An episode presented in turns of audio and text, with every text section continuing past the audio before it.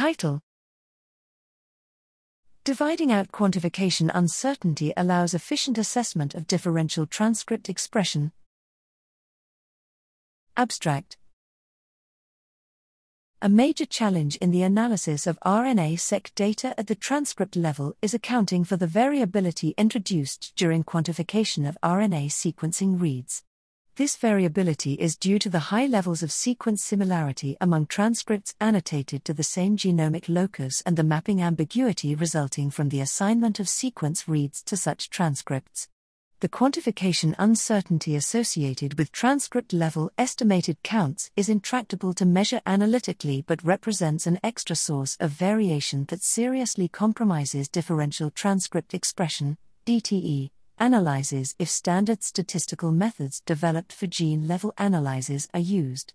Bootstrap counts, as provided by popular RNA seq quantification tools, allow one to estimate the quantification uncertainty and account for such an effect in DTE analyses.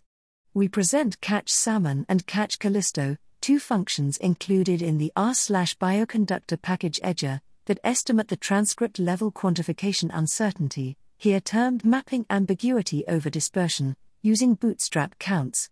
We discuss how the mapping ambiguity over dispersion can be effectively removed from the data in transcript level analyses via count scaling, an approach that reduces the size of the estimated counts obtained from quantification tools to effective count sizes that reflect their true precision.